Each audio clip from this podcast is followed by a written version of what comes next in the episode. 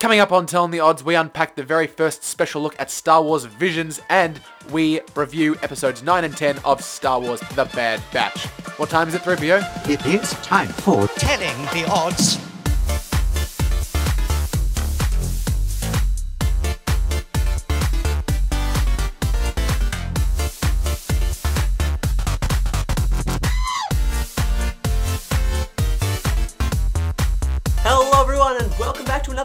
Of Telling the Odds. We're very excited to get into this episode because we've got an interesting look at a new Star Wars show that's happening as well as, uh, yeah, well we've already talked about what's happening, but like lots to go talk about. So I- I'm already raring to go, Jack. The theme of today's show is Star Wars shows. One is a trailer, one is two episodes worth of a show. But um, yeah, lots to talk about. Uh, Yeah. how, how's your week been, Michael? Oh, good, yeah, good. Um, yeah, not too much going on. Uh, I saw this during the week and I was in the middle of immediately like, hey Jack, have you seen this new trailer? Which is pretty exciting, but otherwise, yeah, Yeah. I haven't been too focused on Star Wars. But I mean, every Friday when a Bad Batch uh, episode drops, is always it's always good fun. I mean, Yeah. aside from that, I've been watching Loki, which has been fun. But, Loki uh, is go- Loki is a fan is is I'm really loving Loki over on the MCU side of our good. MCU side of the street. Yeah. Um, yeah, I did something kind of fun this week. Oh, yeah? uh, I went and saw uh, a live performance of a bunch of different music uh, um, movie soundtracks. Oh, wow. Um, one of which was a lot of themes from Star Wars. Oh, yeah? Uh, yeah. Uh, the Cantina Band, Yes. Uh, the Imperial March, and uh, the Han and Leia's theme, uh, all, by, all, by, all by a string quartet, um, which was very, very, very fun. And it was very, I'd never seen any of those um, scores be performed live before, and it was such, such a beautiful, beautiful experience. I hope I get to see it again at one point. Yeah, that's Um, really cool. Yeah. Yeah, but anyway, we've got actual Star Wars news related we- stuff to get uh, Yeah, to get into right now. I guess yeah. With the news is that is that I mean I assume with the news is just that the Oh, yes, no, sorry, no, for us to news, discuss uh, about. more of a But, I mean, trailer. it's, it's news during the week. It was big big news when a, a discussion was happening. Yes. So uh, I guess let's jump right into it. Star Wars Visions, everyone. Star Wars Visions. We have a first, uh, you know, trailer, first look, how a featurette, however you'd like to look at this uh, video that was released by Star Wars, Yeah. and it gave you uh, basically a rundown of, uh, you know, a very broad scope, uh, you know, baseline description of which of, um, you know, what all the episodes are going to contain. Um, I am loving what we're seeing. Oh, definitely. I'm so excited. Uh, Just one question: Was this one of the shows that was like announced in the list of names? That It shown? was, it yeah, was. because I remember like I recognized the name, but I feel like when we talked about it, we didn't necessarily know what it was going to be about. It was one of the ones where we were kind of vague on about what we thought it would be. Kind We- of like that- Jedi based. Yeah, because all they gave us about it was that, that it was going to be a collection of short films Yeah. uh, based on the you know the animation style of a bunch of different genres. Yeah, but um, yeah, and so when I saw this trailer, I'm like super excited for this because yeah, as we were talking about earlier with the Loki side, with the Marvel side, I am also a massive weeaboo, so I do watch a lot of anime. We have a massive anime fan uh, on the mic today, ladies and gentlemen. I've seen, uh, uh, I've, I mean, like I'm not nearly as versed in it as you are, but some of the Studio Ghibli films I absolutely Mm. adore. Um, but your ex- your your So- your um, knowledge of anime is definitely more diverse than mine. I got to say, I was you know excited. You know, to Star Wars show, I'll take them as they come. I was excited either way, but I really really got pumped for this show now that I've seen this trailer because uh, it just showed so much of, of of what we're going to get, and the fact that they are really broadening their horizons as far as the people they're getting involved in Star Wars projects, Yeah. which is which is which is key, especially after you know the, now that they're moving into more a um, variety of voices always good. variety of different uh, voices and shows rather than the you know the the, the saga films Yeah, that, that, that obviously they're done now. Um, So that's definitely good. And so from that, I'm like super excited because the collaboration of what I love of anime and of, of Star Wars into like one product is super exciting. And not only that, but like some of the names because they've got like a bunch of different anime studios to work on these episodes. Yeah. And some of these names. Are Well, like, let's- yeah, let's- we'll, we'll let's go, unpack we'll run down episode by episode of what they announced. But I'm like, I've, I've seen some of the shows, and I think Jack, I think you're in you're in for a treat when you watch them because some of the I would I'd like to think so.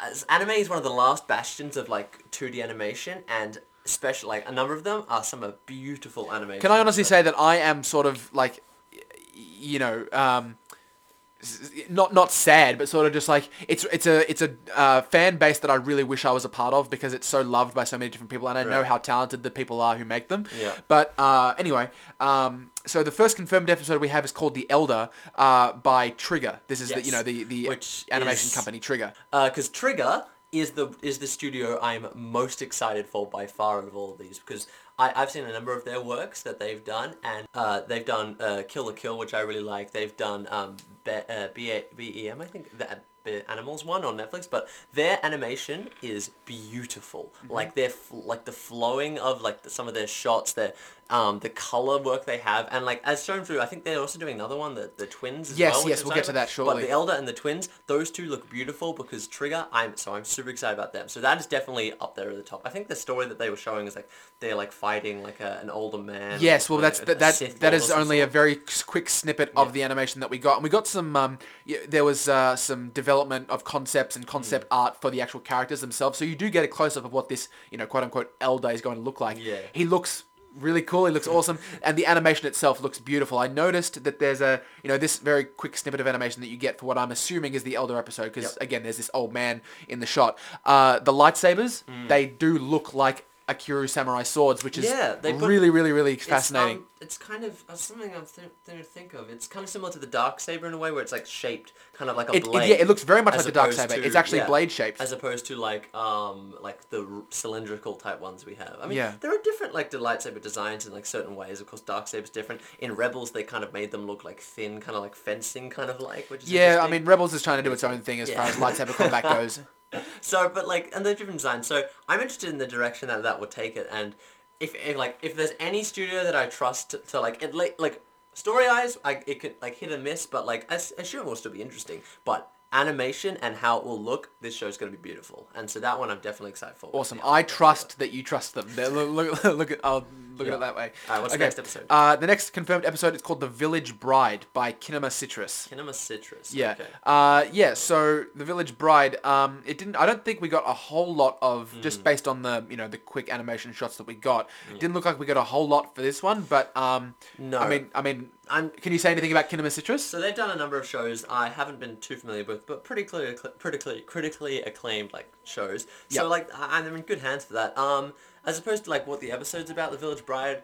You know, could be interesting. Could like that's the thing. I, I feel like a lot of them have been kind of showing like or like showing towards like force users or like lightsaber combat. But it'd be interesting to like take some in like interesting other directions and like show like this village like the Village Bride. What could that possibly be like? Exactly. Well, I'm just interested to see how they're actually using, uh, you know, direct stories and you know mythology from uh, Japan, Japanese mythology. Yeah, well, they to inform how they write these stories. They because mentioned like that they wanted to have like Japanese um, mountains in them and, and in the background or something exactly like that. Like well, that's another thing we should. That's another yeah. thing we should talk about very early on in this special look. They they really emphasize that not only are they getting really anim- uh, creative animators to do this job, but the animators in question are massive Star Wars fans, Mm. Yeah, and exactly. and you know they they interview them directly, and they Yep. obviously speak.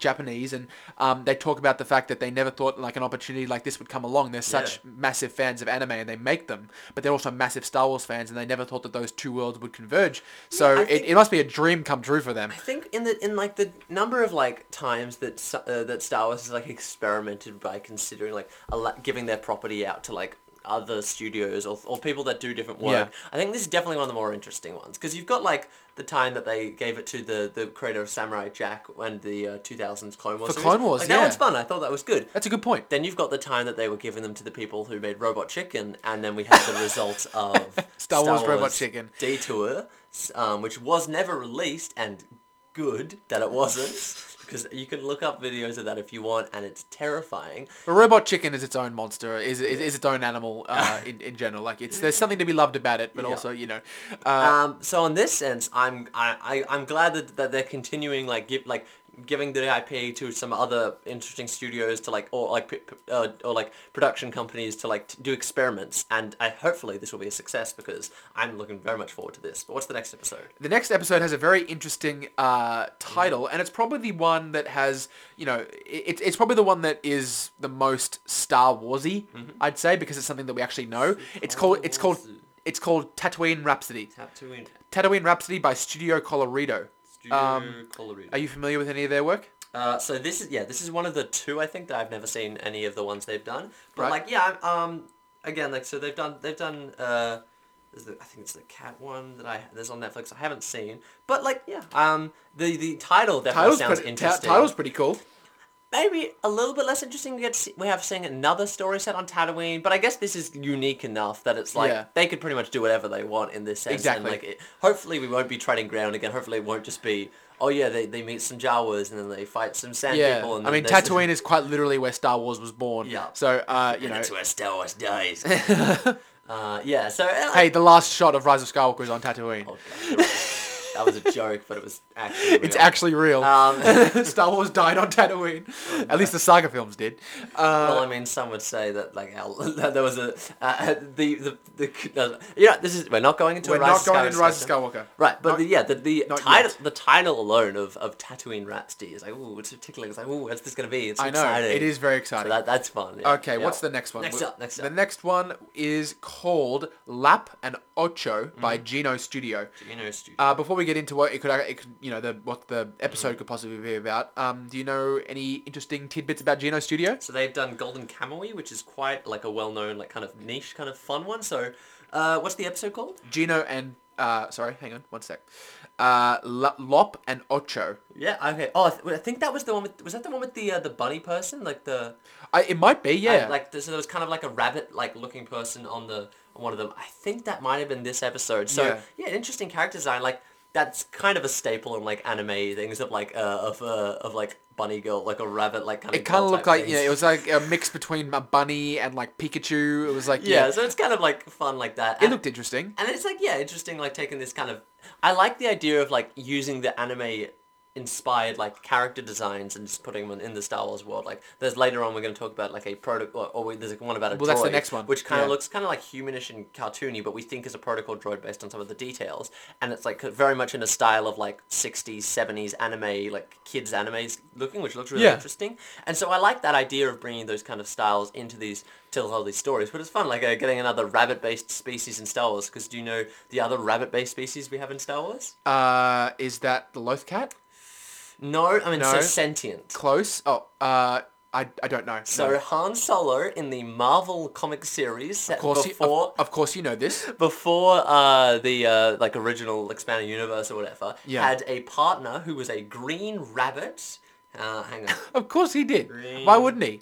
Uh, His name was Jaxxon, and he was a green rabbit uh, oh my alien. god, I have chills. Who's kind of a meme in like the old canon, and I think he was brought back for a Star Wars comic cameo, like for just a second, which is What are the hilarious. odds that Jon So- Favreau and Dave Filoni bring him back for Mandalorian season three? Because they, because they'll they'll just they'll do anything, and they have no shame in doing it either. So Yeah, I don't, I don't know about that because I know he, I think he is canon now. He was in a comic book. For like Oh, a I little so bit, hope he- we but see him. It was hilarious. So yes, we've got we've got rabbit people back. I mean, I, probably a different species because um, this rabbit girl's not green. but, a rabbit person in Star Wars. Oh yes, but uh, and I don't think this is canon, but like No, it's it's, kind we'll, of just we'll get in. television. We'll Yeah, get into that. We'll get into that shortly. All right, next I. I am. I am loving the fact that we are getting varying animation styles for all these episodes. Oh, definitely. Because That's it, if, well- it, if, it, if it was all the, not that it would be bad if it was all the same, because Yeah, all yeah. Mm. these animation styles are beautiful, but just getting all these varying kinds so that you can not only give us some variety, but to please all of anime fans like Yeah. you, Michael. Well, that's the thing. Anime is not a style of animation. It's just it's just the Japanese word for animation, Yes. and like colloquially, it's used for like a term of like animation made in Japan. Yeah. But like it's a such a broad range of things. Like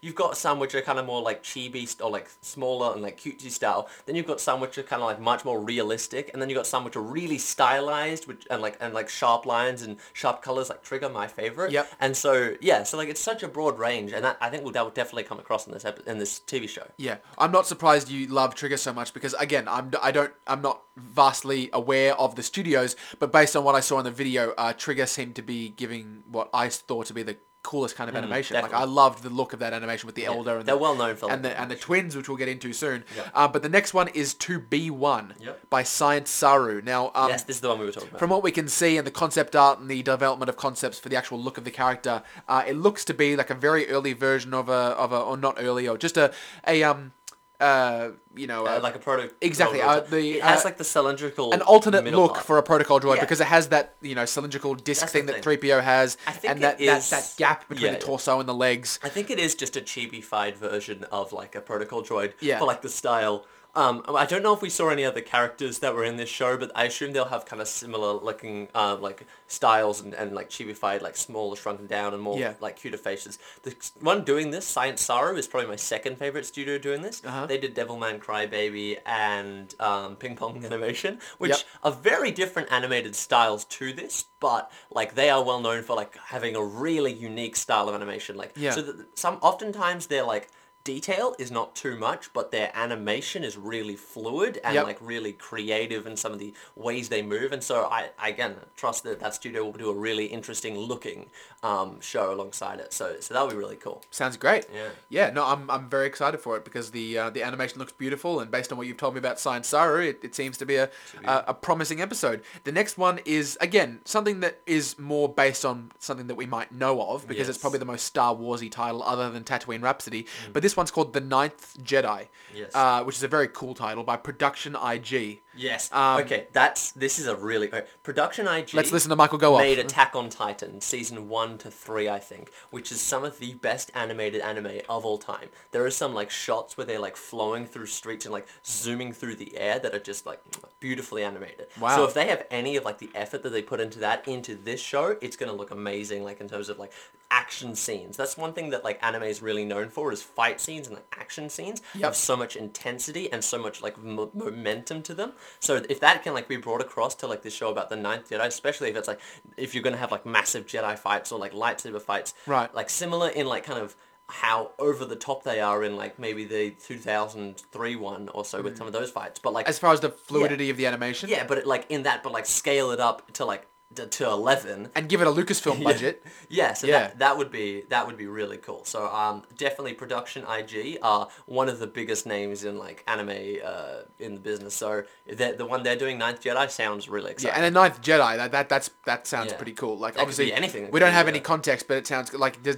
that could possibly mean that they're going back to very early days Jedi and like the the- ninth, quite literally the ninth Jedi. yeah, that's something. In terms of like Star Wars, it's a very broad like world. You could have stories about like Jedi, about Empire, about like bounty hunters, about clones, like all these broad range of things. If there's anything I would want like anime stories to be told about, it's probably Jedi. Like they would be like they're pretty much based on samurai. Like they're a mix of samurai and wizards basically. Yeah. And so if there's anything which translates well to like the style of like anime fight and animation, it's probably the Jedi. So Yeah. I, I'm definitely excited for lots of stories about that.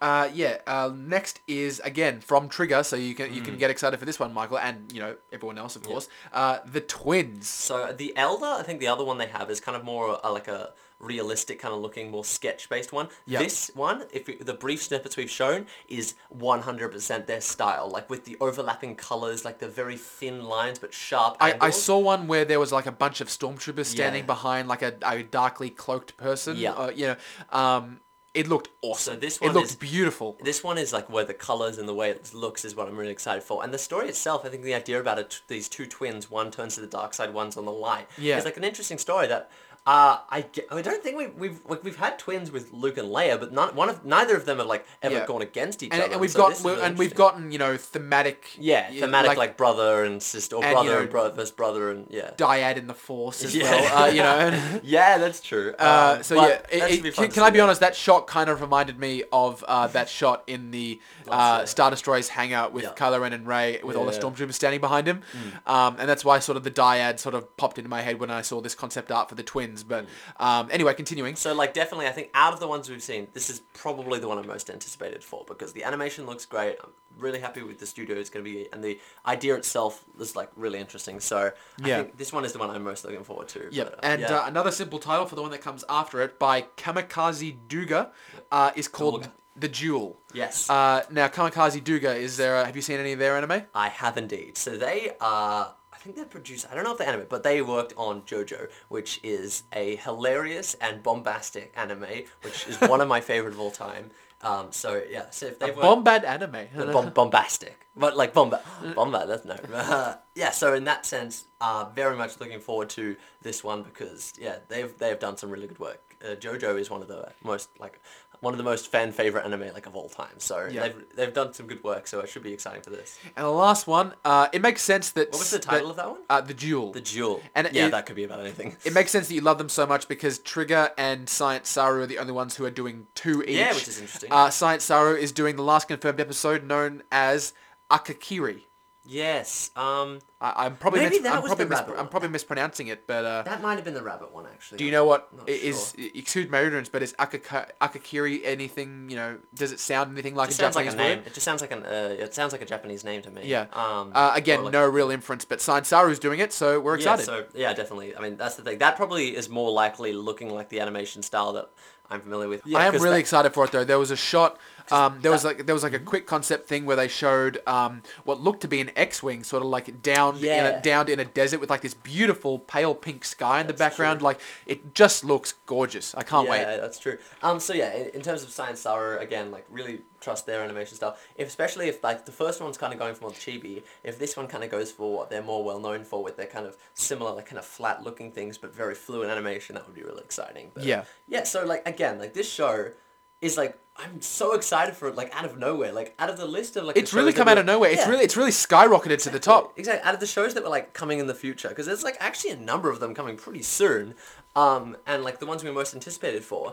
I don't know, Visions, because we like we didn't hear too much about it, but it was like kind of like I just wasn't one I was considering as like something I'm most excited for. Yeah. But this is really shot high to the top. It Like, has, like- excited, and it's coming out pretty soon. Yeah, in September this yeah, year. So you know, I'm really looking forward to when it comes out. Um, yeah. Uh, you know, I feel we'll do the same thing when we actually get you know actual footage and trailers for these Mm, yeah, shows because the reason we haven't really been excited for them is because we quite literally have nothing to go off Yeah, of. they're just kind of talking about them and introducing the show and talking about the studios behind them, which is all we can really go off at this point. But I mean, that alone is enough to hype us already. Exactly, yeah. Uh, now, there's been some like odd controversy Yeah, regarding the show in in regards to the fact that these won't be considered canon. like it's I don't think it's out, it's outright been confirmed, but the idea being that these are like visions of these studios and directors as told through a Star Wars lens, and like a number of the stories that they've talked about are very clearly not like canon to the world. Yeah. And basically, some people online are kind of upset about that. Like there's this idea being like, well, if, the, if the show doesn't count, why do I want to watch it? And it's like.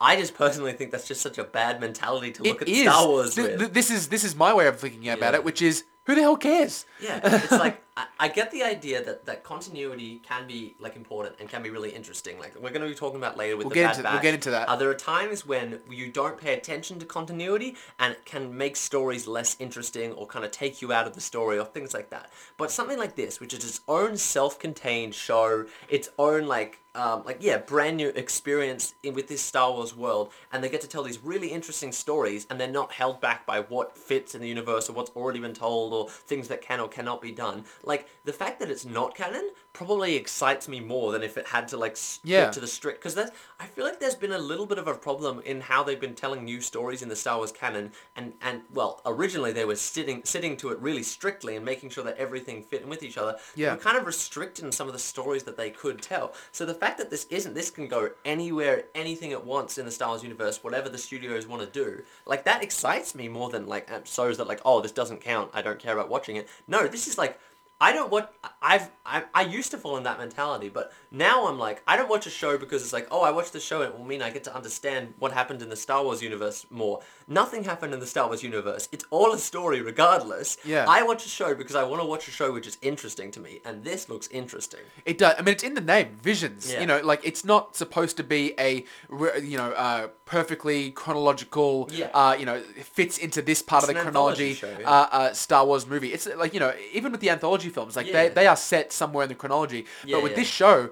It is quite literally the visions of these amazing animators who have had who have not had the, uh, th- this massive lens in which to tell their stories. Exactly. It's a new, Uh, yeah, we've never on, got, on, like- on, can I tell you the sorry. truth? Honestly, the fact that it's not canon is, uh, or, uh, you know, it's not strictly canon. Yeah. It hasn't been like a confirmed thing. Yes, these are not canon. Uh, but it kind of excites me, and it sort of takes a kind of pressure off in Yeah, definitely. because you're not having to think about oh when is this taking place or what can this mean for the bigger universe Mm. it's just a show made by amazing animators telling amazing original Yeah. stories uh, that i'm really really excited for so I'd say the one caveat that like not not like I, I don't even think this is the point that generally people who are annoyed about are making, but the Yeah. one caveat I would have is when things are canon, it does tend to lead for like characters introduced in stories or story beats that were picked up in a story to be continued. So like Rebels, which is canon, had characters and stories which have been picked up later on and continued and we Yeah. got to see those stories continue. When it isn't canon, that's much less likely to happen. So that's the only thing I would say where it's like mm, that's I would I would prefer canon in those cases. But f- for I think the rest of the show and the reasons why I gave earlier means that I don't think Yeah. it's a problem for this at all. Yeah, no, absolutely. Uh, well, yeah. So, guys, that is uh, all our thoughts, our very early thoughts on Star Wars Visions. Yeah. We're really, really pumped. Uh, we loved what we saw, and we hope to see more very soon. Definitely. Uh, we'll quite literally be seeing more soon because very it's soon, because yeah. it's only like two months away. Not even. We're sure we're sure to uh, keep you posted if we hear anything more and then give you our thoughts when when it comes out. Absolutely. Uh, okay, so now we get into our second topic of the day, uh, all based around something that's a little bit more canon. Yeah. Uh, that being Star Wars: The Bad Batch. Only a little bit more. yeah, only a little bit more. Uh, so we have two episodes to cover. In last episode, in uh, last episode, we covered uh, basically the first half of the season. Yes. And in this episode, we'll be covering ten and eleven this week, Mm-hmm. and uh, then continue on to continue on in the in the future. Yep. So let's start with episode ten, Common Ground, Yes. from last week. Uh, so this episode took us back to Raxus. I think that the, the first thing to talk about is the opening itself was probably my favorite like pre like like Bad Batch like opening or whatever like Yeah. this like uh, part here where like it's opening with uh, the uh, Raxus uh, during on its clone occupation we get to see Yes, because what was- Raxus was the uh, planet that Padme and Ahsoka traveled to Yes. when they first met Mina and Lux Bonteri Exactly. in season three of Clone Wars. So it's good to come back here. It's a very lush, very beautiful planet. So it kind of acted as the capital of the Confederacy. It did. I don't know, like militarily, but certainly democratically. like, it's where the Separatist Senate yeah, it was was, the held. separatist senate was, Yeah. and so like this is like the like the head of the the separatist thing, and so getting to see The it, Separatist version of Coruscant. yeah, getting yeah. getting pretty much getting to see it like under clone or empire occupation. Imperial occupation, is yeah. really interesting because it's like yeah, we get to see what it's like. For, for these people who are against the Republicans, like, oh no, we're, we're here to serve you now. Your turn to fight. You like you will be uh, welcomed into the Empire. And if anyone, like, not only like the people who were like in the Republic not like the Empire, if anyone doesn't want to be in the Empire, it's separatists. Exactly. So Yeah. that's really interesting. because uh, yeah, it's very easy to think about uh, the fact that okay, so since the Empire rose by basically taking the place of the Republic, Mm. it's very easy to take this you know standard viewpoint where okay, so the Separatists would uh, basically agree with that, Yeah. but that's you know quite not not Yeah. true at all because the Republic and the Se- and the Separatists were both uh, you know basically. Um, taken in by uh, yeah, yeah. the Empire, and they just discarded the remnants, and that's what we see uh, in this episode. This separatist senator, who I've already forgotten the name of, unfortunately, uh, uh, this guy with the cool Gosh, hat. that guy is he's got like the most pompous looking outfit. I know the guy with the hat and the uh, the, the Yeah. the monocle, the, It's mono- not- the, the oh, Monopoly gosh. guy monocle. He kind of reminded me of the Monopoly guy. I, gotta say. Monopoly guy does not have a monocle. Oh yeah, he doesn't too, does he? I thought he did. He Uh, got Mandela affected. All right, uh, whatever. Uh, so yeah, so basically all we see is this guy basically speaking Yeah. out against the Empire to not listen to them, and then he's taken away. Exactly, Uh, and so and that's how the episode starts. I was go- and like with that when the ATTEs come in and start dispersing the crowd. That's what I'm loving. a really also. I, I'm you're, they're really realistically showing that they're not just going to scrap all of the, No. um, you, you know, all of the outfits of the Exactly. Republic and uh, to begin with. again, yeah. they'll slowly get phased out, and obviously they're devoid of color now. Exactly, There's no yeah. red on it; it's just completely grey. They, they, exactly they like they made them all pure like white or gray on like or each of them whenever they did the soldiers. I again I really agree with that because like as depending on when the stories have been set in those 19 per- years period before A New Hope, there Yeah. have been varying degrees of how much of the Empire was 100% the Empire as we knew it. So like I think um, Star Destroyers were introduced about halfway through. Tie Fighters were relatively early. Um, so Venators were replaced by Star Destroyers early. Uh, 80 um, STs I think were added really late because there was like other ones along the way. Like so all and like Stormtroopers were relatively early as well. So it's like all these stories of like how it was like replacing what was the Republic into the Empire. And because this is set immediately after the Empire was formed, yeah, we still see mostly Republic era like clones and ATTs and V-wings and and Venators flying around, which is I think which is cool that we still get those elements in that film in in this episode before we like yeah, before in the next couple of years it transitions to the Empire. Yeah. Uh, okay, so then we go back to the Bad Batch Yeah. on, uh, I believe, Ord Mantell, which is where they are. Uh, Yeah, they with are um, there, yeah. Mm. with Cid, the Trandoshan. Um, by the way, I didn't actually realize until uh, last week when I watched it that she is voiced by um, uh, uh, Rhea Perlman, uh, the actress who played the mum in Matilda. Oh, Uh, Australia. yeah, exactly. I just it's so deep because I used to watch that movie all the time. But anyway, uh, so yeah, we go back to this, and they're essentially assigned to bring this separatist uh, back and basically save him, essentially. Mm-hmm. Yeah. And I liked to see how they were initially apprehensive because they knew he was a separatist. I think yeah, yeah, I think they're like they were generally like, mm, is this a good idea? I don't know if it's good. Yeah. Hunter was like, we've got to do it for money or whatever. Yeah. Um, on that idea because they're in a debt or whatever. But Echo was the by one out of all of them who was by far the most against it because he's I think out of the most of them seen the most combat against the separatists or like Yeah. the, he's been. I think he's the earliest. Is he the earliest clone out of them? Well, he, I yeah, I'd say think so so. because he was And he was he was around season one of Exactly. Clone Wars. He and was, he was captured um, by the separatists. Whatever, yes, he so- was he was uh, imprisoned by the Techno Union, a subsidiary of the Separatists. So, uh, you know, he he would clearly not have a kind relationship with them. And so I, I really liked how anti like he was against it because he's the one who's like the most invested against like hating the separatists because like I mean that's what the clones were taught. Like yeah there are like political disagreements about why the separatists left or whether they were like just completely misled by Dooku or whether they themselves were evil in different ways but like as the clones know them the separatists are just the evil villains like they've just told you are there you are born to fight these separatists and so Exactly. now that the empire's gone and they don't know their purpose, the like the the small remaining purpose that they do have is probably like in their minds, separatists are still evil. Yeah, like it's the only it's the only yeah. it's the only constant they've ever known. The- and in this changing world that they're that they're mm. that they're caught up in, Yeah. it would almost sort of make sense for them to just keep thinking of the separatists as the bad guys because it sort of Yeah. gives them a bit of normalcy.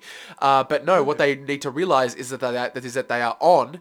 As the as the episode title would say, Yeah. common ground Exactly. against the Empire. So they're asked to, so they are tasked with yeah, bringing the this Clone guy Wars back. Are over. The Clone Wars are over at this point, and if anything, the separatists have as much against the Empire as the Bad Batch do. Because I like that idea that like the separatists They clearly sort of go into that in Rebels, don't they? Yeah, yeah. Well, yeah. There's a little, yeah. There's a little bit in that in Rebels, exactly. Which is the idea that like the separatists.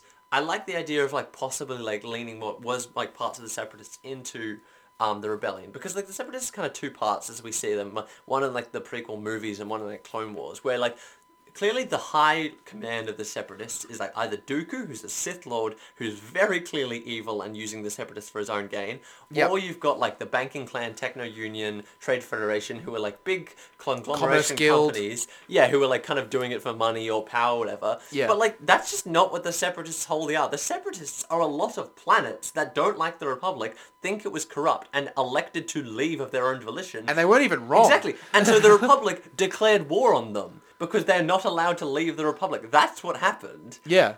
so it's it's interesting that we like we don't get to see that that side of the separatists yeah side of the separatists enough. Although if I was in the Republic now, um, Anakin would be you're starting to sound like a separatist. So That's probably that's probably that's probably true.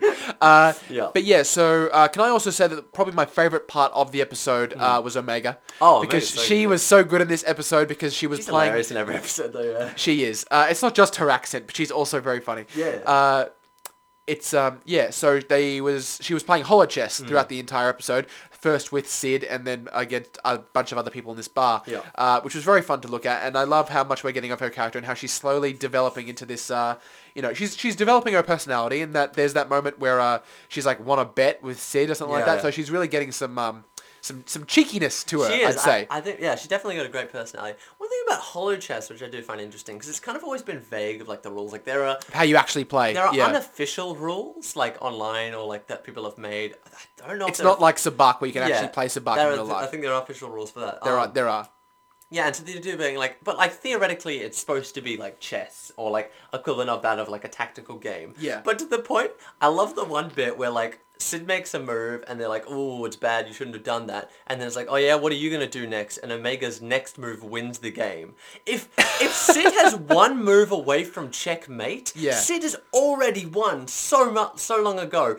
Either that, or they are both so bad at the game that they cannot see a checkmate one move away. I love how I, I, I love how specific you were about that because I didn't catch that at all. And yeah, well, I mean, like, I like, I have a passing interest in chess, and like, yeah. Oh, if- I love chess. Yeah, if you see one, like, one or two moves away from check, it's just so that was. you know you're aware. You like I've played a lot of chess in my time too. You you know if you're a move away from checkmate. exactly, and so.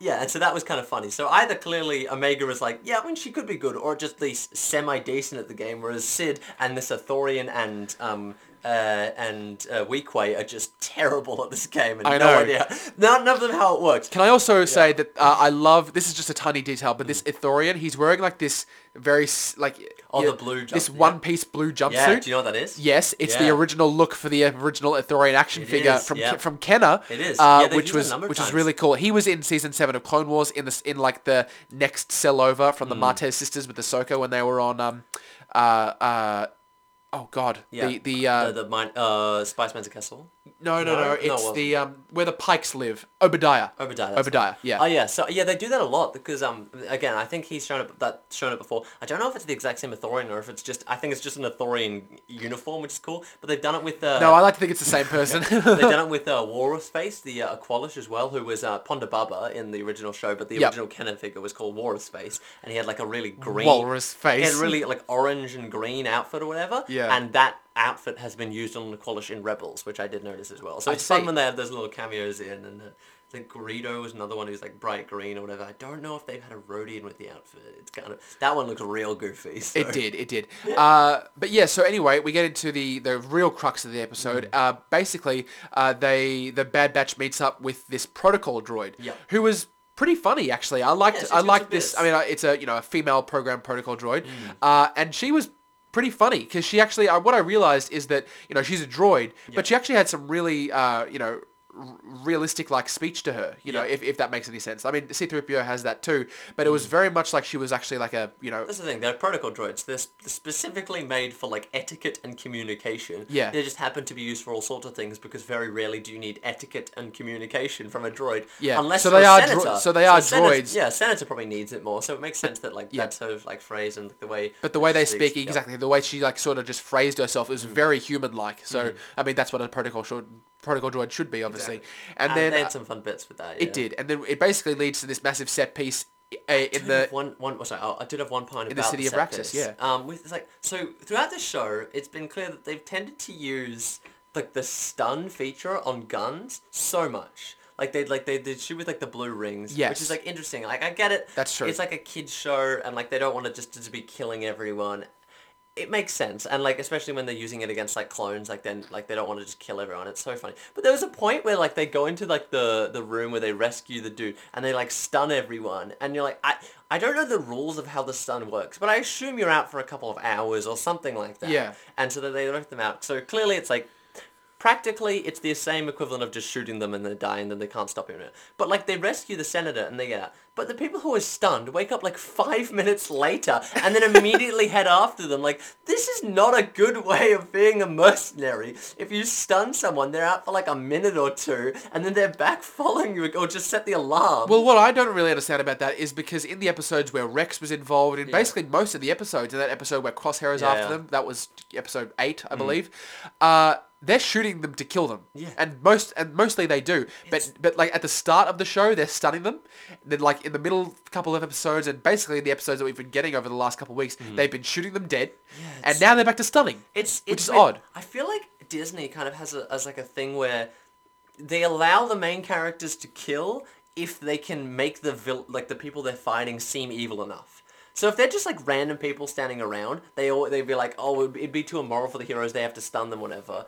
But like if they're it's in like self defense, oh, then they're allowed to shoot. I, it's like the same problem I had with. Oh, actually, I probably shouldn't go into Black Widow spoilers yet. We'll talk about that later. Okay. Yeah, we just saw Black Widow a couple days ago, guys. Great movie, you should see it. Uh, um, but like it's the kind of thing where it's like the Bad Batch are clearly mercenaries and soldiers. Yeah, they're good people, so they're not going to just shoot random people. But if they're going up against the Empire, I, I, I don't know how much how much like pity, especially to the point where it's like affecting their mission. To they're going to just like stun everyone or like only ever fire. St- I don't know. It's, Yeah, well, the, the Bad Batch has never really been one for regs anyway, even in Se- Clone Wars Season 7. So, I, I out of all the clones in the exactly. Clone If Army, anyone who I don't think it would matter too much, it would it's, be the, the, Bad it's yeah. the Bad Batch, yeah, exactly. It's also the thing that like Rebels did this as well, where they like well, kind of they didn't stun a lot, but they would always shoot like at the feet of clones, or, or stormtroopers would Yeah. never die in Rebels. They would just always be like, Ugh, I've gone goofy and like fallen over. um, but Clone Wars didn't do this. Clone Wars would have like people be Oh, shot, Clone or Wars- stabbed. Clone I mean, Wars had ruthless, mean, ruthless murder. yeah, mind you, most of the time they were shooting droids, but that didn't mean that there weren't. Some of the time they were just like straight up shooting people through the heart. Like, yeah, what's that called? They shoot Krell right through the heart. Like, I don't know. You know how you remember uh, Captain Argyus' death back in season one? Yeah. When like uh, he's just he's just on Mm. in the seat, and Asajj Ventress stabs him through the heart from the back Yeah, of the seat. Like it's just that it was, that was season one. Yeah, I was like nine years old when I saw that. I was just like Jesus Christ. It doesn't mean there's no death in the show, but it's just kind of weird. Like I get that it's like a, it's it's an, a show for everyone, so they're not gonna make it super dark. But to the point where it's like it's kind of taking me out of the thing. Like, but like okay, they're just like kind of stunning everyone and like. especially how everything's like if a gun is ju- just as powerful and like its stun mode is like it's a regular blaster mode. Uh, it's just kind of like a weird like little detail that's like always taking me out of the shots. But like the episode itself, I think was really good. But uh, Yeah. sorry, Uh, sorry, tangent, massive tangent. So anyway, in this massive set piece that we have, we have uh, basically ATTE versus ATTE. Uh, I loved how in the trailers when we saw these shots, we originally thought that it was taking place in uh, Iziz on Onderon.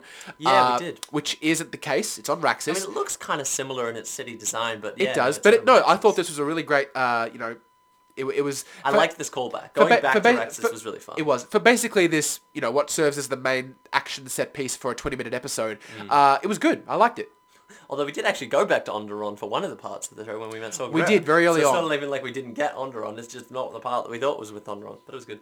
I, I also liked how um, I mean I guess this is kind of later on of the episode, and we can go back and talk about other parts if you want. But specifically the part where the senator was like once they'd made it out of the city um, and like getting to their their ship, and he's kind of like talking about the idea of what am I doing? Should I leave my people? Yeah. This idea of how use how important is a senator to like that how much can they help their people if they're just in prison like or are they going to be more helpful outside of captivity like working behind the scenes to try and stop the empire It kind of reminded me of uh, Water War with uh, Lee Char because because Mm. oh, sorry i thought you were talking about like sorry. all right yes yeah, yeah water war other makes when he essentially said, "Oh, you know, we lost or something like that," but you, Yeah. but uh, I think it's Ackbar No, who, live- yeah, who tells live him that you know you you've learnt the most uh, important lesson as a leader to you know learn to live to fight another day. Yes, some people will be locked up. You're not going to be uh, Yeah. able to help them then and there, but uh, the waiting game might be Yeah. you know. Uh, It'll it'll be more beneficial for them in the long run. it goes into the approach of like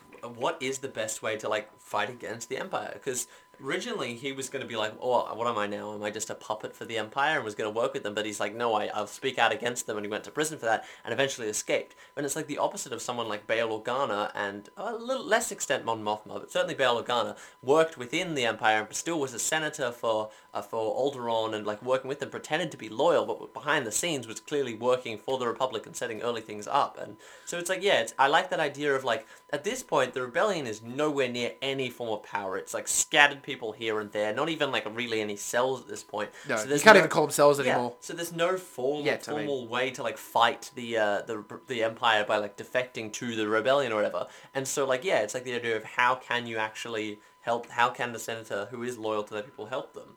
So uh, I did like that element. That was fun. I did. Uh, so when that episode is essentially done, they sort of learn the lesson that was that they needed to uh, learn at the end of this episode, which is essentially uh, it doesn't matter that these are separatists, and it Mm. doesn't matter that they may have fought for the Republic because they are all enemies of the Empire now. Yeah. Which is I thought a really interesting thing to go into because it's something that hadn't yet been explored very much in depth. Mm. I like that. Uh, but it is something that's very. Uh, it did remind me of that episode, like I said, in Rebels, where Mm. uh, you know the, you know, Kanan and Rex with uh, uh, Kalani and the battle droids and stuff. They all Yeah. fight against the stormtroopers Yeah, and that that's AT-AT one of my that comes after them. exactly, yeah. It might be my favorite episode of Rebels. Yeah. Uh, yeah. So it reminded, reminded me of that. But anyway, going back to uh, Ord Mantell, they come back and you know Omega has repaid their debt, which is an interesting thing, and essentially You just won that through gambling. That's good. I know. And she essentially just pays back uh, the entirety of what they owe to uh, to Cid. So you We know, are free. Hunter and uh, Omega get it, can get all the Mantell mix they want. I suppose. Yeah, they can. That's that's how it works. Yeah, so it's good. I, I did. This was a fun episode. It was like kind of a, a an interesting idea of like continuing the idea of exploring the new early days of the Empire, which is what we love seeing in the show. It also had fun parts with the Bad Batch and their dynamic and Omega's fun bits, and it was just overall a good complete package. So I think this was like a real like a real standout episode. Like plot wise, it didn't really stand out too much, but like in Yeah. terms of like how it is in this what the show basically is and is encapsulated. Yeah, this based- was a good episode. Based on all the episodes that we're getting, it's becoming clear that this is another episodic episodic Yeah. format for a Star Wars Every show. so often we'll and, get, like, and, a continuation And, of you know what? yeah. And you know what? I love it. I don't mind. Like, y y- it might not be for everybody, but that is what Star Wars is. It's what Star Wars was always uh, has always been. So I just say own it. It's not a thing that I get mad about the show for. So Mm. I just say run with it because it's working. It's working for me. Exactly. It took a little bit of time, I think, to get used to the team and the Bad Batch and be like, wait, was this just going to be in every episode, just like these random characters? Like, they're just some random people. But, like, at this point now, I'm just, like, the Bad Batch is, like, some of the best parts of... At this point now, the Bad Batch is, like, some of the best parts of their episode. Like, their fun dynamics and, like, how each of them, they relate, like, different parts with Omega, um, and their like different friendships with Omega, and like and the different adventures they go on. Like those are some of the best parts of the show, and so Yeah. I, I'm definitely on board for that part now. Yeah. And I'm glad that when we do every so often get an episode which does continue the plot about Omega or anything like that. Yeah. So, well, let's then get into an episode that doesn't feature any of that at all. yeah, that's episode 11, which is the one that we got a couple of days ago. So, episode 10 that we got of the Bad Batch, Devil's Deal. Sorry, not episode 10, episode 11. Uh, yes, Ryloth. This was an interesting episode because the opening, like showing of like Ryloth, like with the like Cham Syndulla and them, I thought was very similar to the last one. It's like okay, we've got another like cold opening here, set up, setting It was. The, again, the cold open was Yeah. like a, a very It's slow, a slow pan in on a massive city and a giant crowd of people listening to their essential, like you know, The their, senator, their yeah. governing party. Yeah. Uh, but as, but the very first shot that fades through the clouds Mm. is that bridge, and I'm like, oh shit, that's where Mace Windu in season one did that awesome like thing where he does that- his. Does does that really intimidating Samuel L. Jackson stare to the battle battle droid for no apparent reason? Mm. Yeah. and just uh, yeah, that was a. I So just when you first worked out it was Ryloth.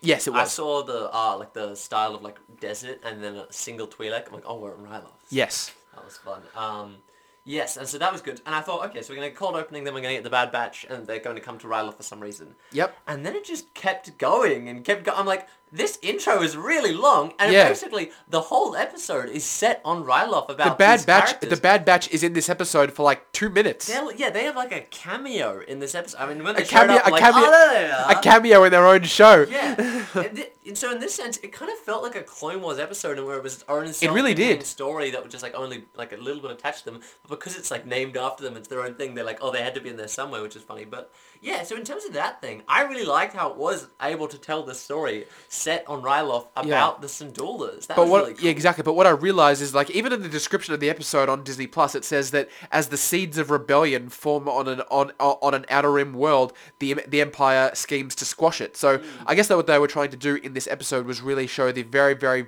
very early days of uh re- of people rebelling against the Yeah, Empire. well, well, is pretty much one of the first, if not the first. Like it- maybe him or or or Saw Gerrera are like the first parts of rebel cells, like with Yeah. the Free Ryloth movement and the Onderon rebels are like the two first rebel cells that like eventually lead into the Rebel Alliance. So like they're early day. Yeah. Um, uh, so yeah, and we got to see a bunch of familiar faces. We got to see Cham Syndulla. We got to see Gobi, who's been in a lot of the Ryloth Yeah. episodes of of uh, of Clone Wars and, Rebels. yeah, Rebels. And then we got to see Hera's mother. Yeah, Right. And, and I Hera. I was not expecting that at all. And then I was like, if we're gonna see Hera's mother, are we gonna see Hera? Mm. Are we gonna see Hera? And we did. We saw it. We're, we're so we're seeing a young Hera. Yep. We've seen a young Kanan. We've seen a young Hera. Uh, what was worse? What was I think Hera was better than the Kanan one. well, that's the thing. Yeah. I don't see why they didn't do this for Kanan because Hera in this episode is voiced by Vanessa Marshall, but you can tell that her voice has been altered. She, yeah, they. Uh, I do think she's a better voice actress than he is. than Freddie Freddie Prin- Prinze yeah, I would agree. I think he's a like actor who's done voicing, which like she's a voice like. Well, more of a because you know, look, well, let's just say it how it is. Because Vanessa Marshall is, you know, she's a woman, right? Yeah, it's she, she easy. can do a higher voice. Exactly, she can do a higher voiceover. But like you can so use AI. To, I don't know. I don't know. does doesn't matter. But you know what? As soon as Hera, sh- uh, when I realized Hera was going to show up, I realized, oh shit, are we going to get like a a backdoor introduction to like Chopper, finding Chopper? oh yeah, but then he's just. But he was already there. That's right. So da- so Chopper is in this episode. I think it makes sense because hopefully voiced by Dave Filoni again. I think so.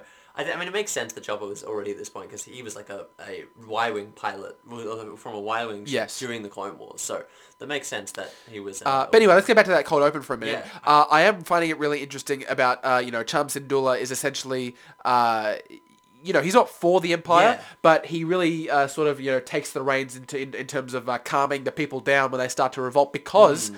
we see that Orn Free Tar is basically on the side of the Empire. He's basically, Oh, yeah, he's, he's- he's on their side. he's loyal to pretty much whoever like uh, gives him power, and so he was like one of Palpatine's. Gives him food. Yeah, well, yeah. he's one of Palpatine's most like loyal followers. Well, Yeah. loyal to the idea of Palpatine giving him power, not necessarily to Palpatine himself. Yeah. Um, which so that's that makes sense. He's fully on board of the Empire. I did like that idea of Cham because similar to the uh, like a little bit with the Separatist one, this game like got got me to think about an idea and like a, a, and like I really like that idea of like Cham, who is one of the most like if probably second to Saw Gerrera, like like ferocious like freedom fighters and goes like anyway and and if, as far as he can to save his people from oppression. Like Yeah. he, like that's He's one of my. He's been. He's Is it? quickly become one of my favorite. Uh, cl- you know, Star Wars animation characters. yeah, that's what he's known for. I would love to see him in live action one day. Exactly, and so that's like that. That's what he's known for. This is like what he's he's been associated with, and so seeing him at, at, at first kind of work with the Empire was unexpected, but I think it totally works because he has been fighting the Clone Wars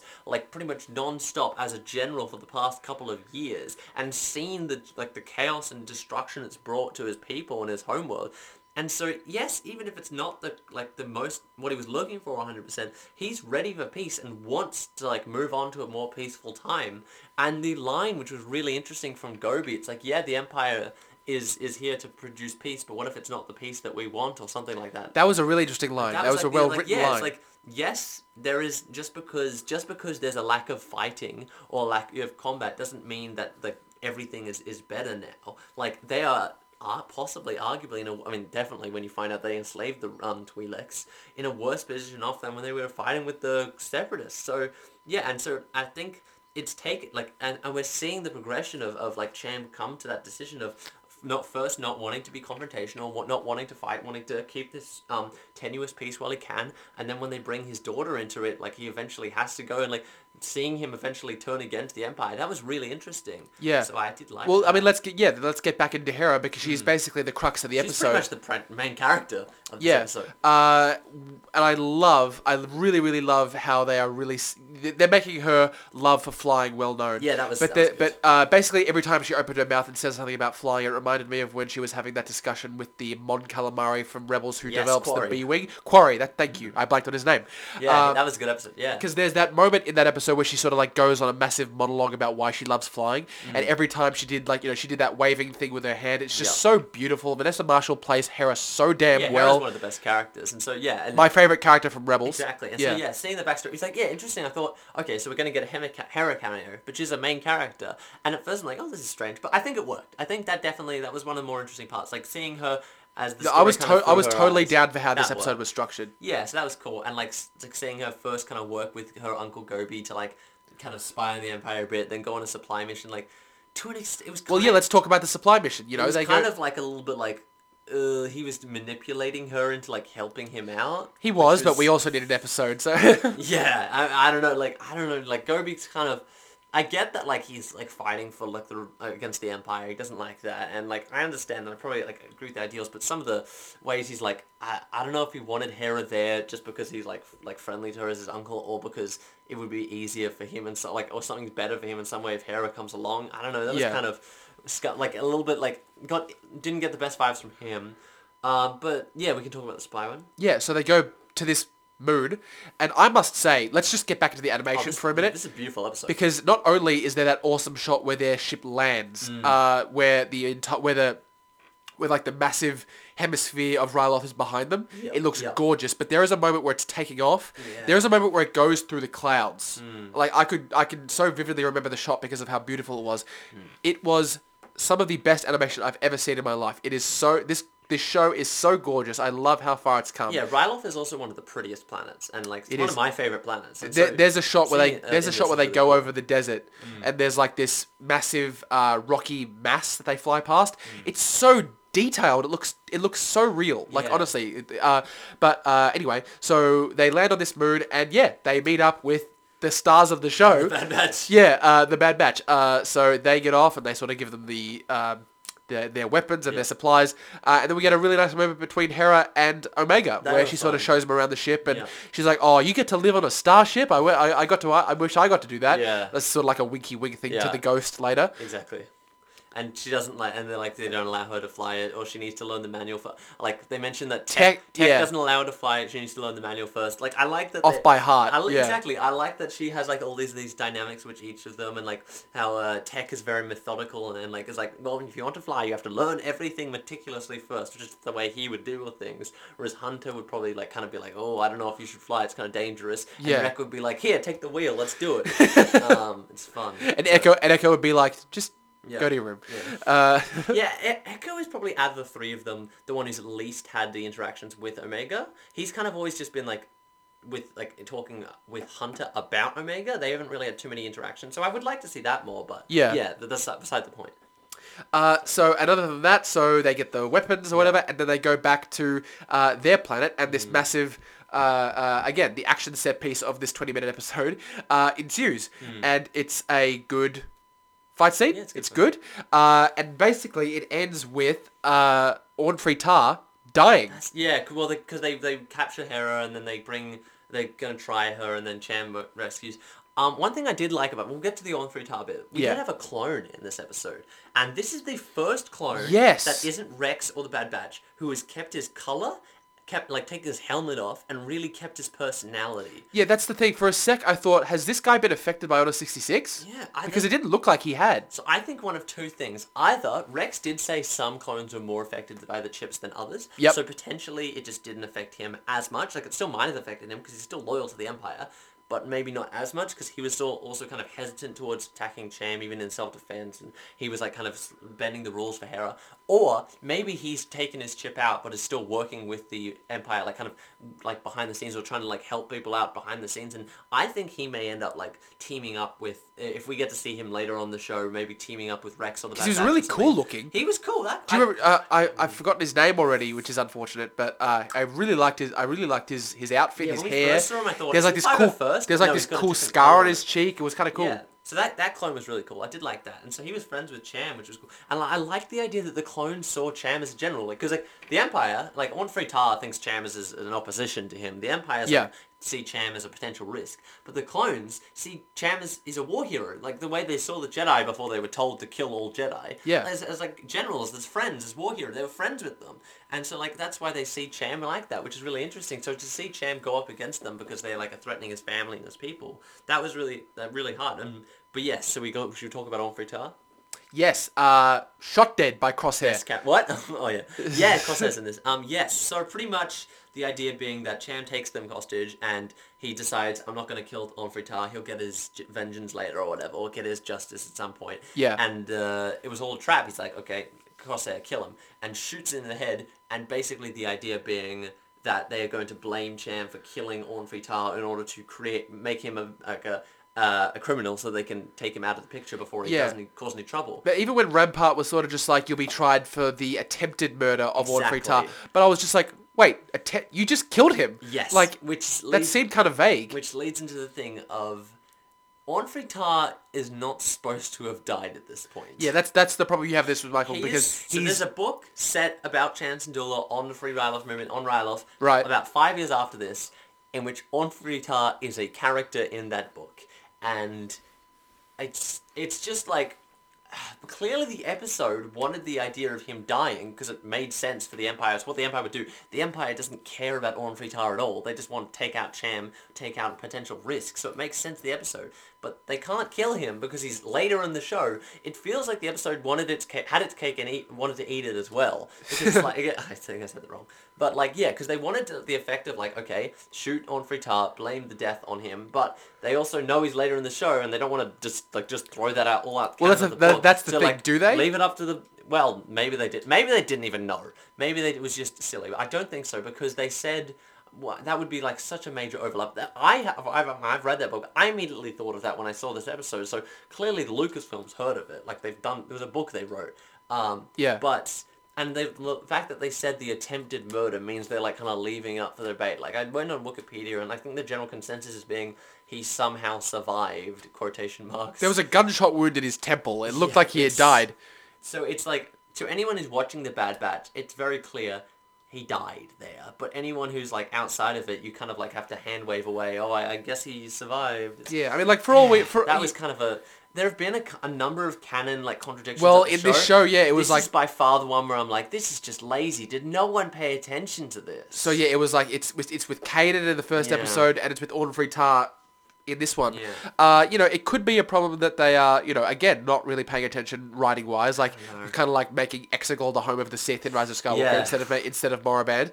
Uh, So yeah, it could be that, or just- they're trying to rewrite stuff purposely. I, I don't think it's that. I think it's just that like when the when canon was like oh that was fun when canon was like first done again and like they were bringing up the idea being that like everything is gonna fit together and they're all gonna make sense and everything's gonna be continuity and like yeah that was good from the start. But when the movie started coming out, it's kind of like okay there's kind of a like a ranking to canon. Like if there's if the movies include something that's gonna be in the books, but if the books include something Yes. it might not be in the movies. But like they're never gonna openly contradict each other. But it's like at the point now where it's like they don't even I don't I don't even think that like if a book was written like five years ago and talks about some story, if they want to tell a story that's like set during that time or just contradicts it, I think they're just gonna do it. And not that there's anything inherently wrong with that, but it just kind of leads into the thing of yeah, there isn't the, the like extended canon is not like that. It's probably back to what it was with yeah the extended universe where there is a hierarchy where films are always canon, TV shows probably are, books less so, and comics like even less so. Like eh Yeah. Which is not the worst, but it's like yeah, it it's when it feels kind of lazy and like poorly researched. Like you didn't like. I understand why they killed Orn Free Tar for the effect, and I think it worked in the context purely of the episode.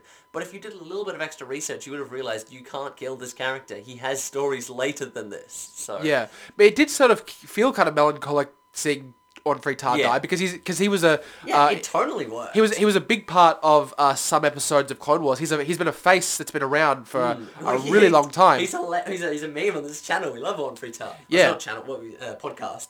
Um, yeah, and so it's great, but like, and, and I think it worked like poetically for his story of him being like loyal, like or like just kind of like swi- t- to joining whichever side gives him power because he's just holding onto power. He doesn't care at all about his people and just wants to hold on to him, and then being used by the power in the same way that he uses his people for the sake of the power that he's loyal to. Like it totally works for his story, but it's just kind of like yeah, it's just it feels kind of lazy and poorly poorly researched. But yeah. yeah, Well, as that episode ends, as it, uh, correct me if I'm wrong. Like Hera is kind of like She left. escapes, She she escapes, and it's kind of like left on a cliffhanger for did she her escape to. with the Bad Batch or No, no, I don't think so. Who did she I, escape with? so yeah, Hera essentially escapes as her mum, her dad, and uh, Gobi as well Mm. are taken away in those in those Imperial gunships. Yeah, clearly this is like setting up. and is like, left on a cliff Rebels for like uh, it's. that.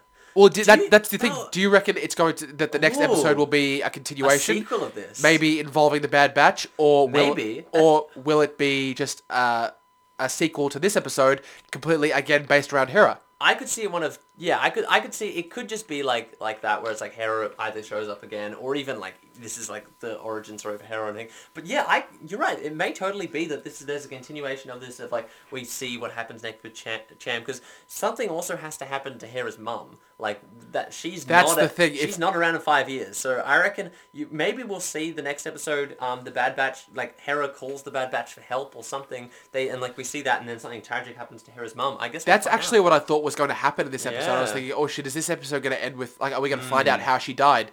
Yeah. Uh, maybe that will. Maybe we'll see that in the next episode. Who knows? Yeah. So, but overall, a very like probably the most unique out of the the most out there there is episode as far as structure. And aside from that one or like maybe two little bits where I'm like, this is kind of lazy or poorly done. Overall, I think the episode was great. I mean, I love Ryloth and the Free Ryloth movement and Cham's and Some of my favorite parts of Clone Wars and Rebels, and I like I love the book that it's from, and so it's cl- seeing that again and seeing is like that is really cool. I thought that was awesome, and especially early days Empire with Cham, the parts with Cham and like seeing his philosoph- philosophy in terms of war and peace and and and like resistance was really interesting. Um, and so overall, I think the episode was great. I, I agree. Again, there are some problems. There were some pacing issues as far as uh, the episode, and as you know, making it interesting as well. Because, Yeah. uh, but for the most part, it was actually very good. Because uh, again, we love Ryloth, but we also like to see the dichotomy between Orn and Cham Syndulla, which has been a thing since the season one of Clone Wars. But it was interesting to see how that then uh, transfers when the Empire's in charge. Yeah, and their differing views because they've always had differing views on how Ryloth should be, but it was interesting to see their differing views on how they should approach the uh, imperial rule essentially. yeah. And uh, yeah, that awesome new clone that we got to see. I hope we get to see more of him. Uh, Mm. Again, Hera, awesome. Chopper, great. Yeah, maybe the clone will call the Bad Batch or call Rex or something. Maybe, That yeah. would be cool. That'd be kinda interesting. There's lots of different directions this can go from here. But uh, yeah, it's, it's really interesting. Another another two good episode. good episodes of uh, of the Bad Batch. I'm excited to see where it goes next. I, I also I do love how many like this has been like it's like a long show. We're getting lots of episodes and like Yeah. kind of wide ranging between like major story ones or fun side adventures. I, I like I like to think we could get another different. season of the Bad Batch Yeah, as well. so exactly. I hope this does continue because I've been really enjoying this week to week. It's been it's really good. yeah. So uh, I look forward to it on Fridays. that's our thoughts on uh, on common ground and of Uh, Devil's Deal Devil's Deal. So and of Star Wars Visions. And Yeah. uh, yeah, so that thanks is our for listening to episode. that's our show, guys. Uh, I hope you guys enjoyed our conversations. I know I did. yeah, very it's always good fun. We pretty much mostly do this for ourselves because we just enjoy talking about Star Wars together, which is good fun. Exactly. Uh, but yeah, guys, I hope you enjoyed uh, listening. Uh, we'll be this episode will be going uh, live 12 p.m. AEST. Uh, yeah, and Hopefully, yeah. Sounds yeah, good. social media, uh, Instagram, Facebook, Twitter. We're all uh, yeah, we're Yeah. there. Sorry again for like some of the spotty uploads and stuff. We've been very busy and stuff. Like you know, this is something we're passionate about. So like, we're not going anywhere. But uh, sometimes our, the rest of our lives do tend to get in the way a little. Yeah, bit, so it's, it's not going to be as regular as it was when we first started, but uh, we still do love talking about it. Again, Michael sort of hit it on the head. Uh, we love talking about it just because it gives us something to. It, it Yeah. gives it gives us an avenue to just vent about something that we absolutely love. So- and an op- opportunity to hang out with my best friend. So. Aww, I paid him to say that. Yes, No, he did. I'm very rich now. Uh, yes, well, thank you guys for listening. We'll be back next time with a review for episode 12 of The Bad Batch, as well as anything Mm. else that comes along. Uh, yeah, anything else to say, Michael? No, uh, thanks for uh, everyone for watching. Good, uh, good on, and uh, yeah, have a nice week and uh, stay Star Warsy. Stay Star Warsy. There it is. Yep. Thanks a lot for listening, guys. Hope you enjoyed the episode and all episodes to come. May the Force be with you. This has been Telling the Odds.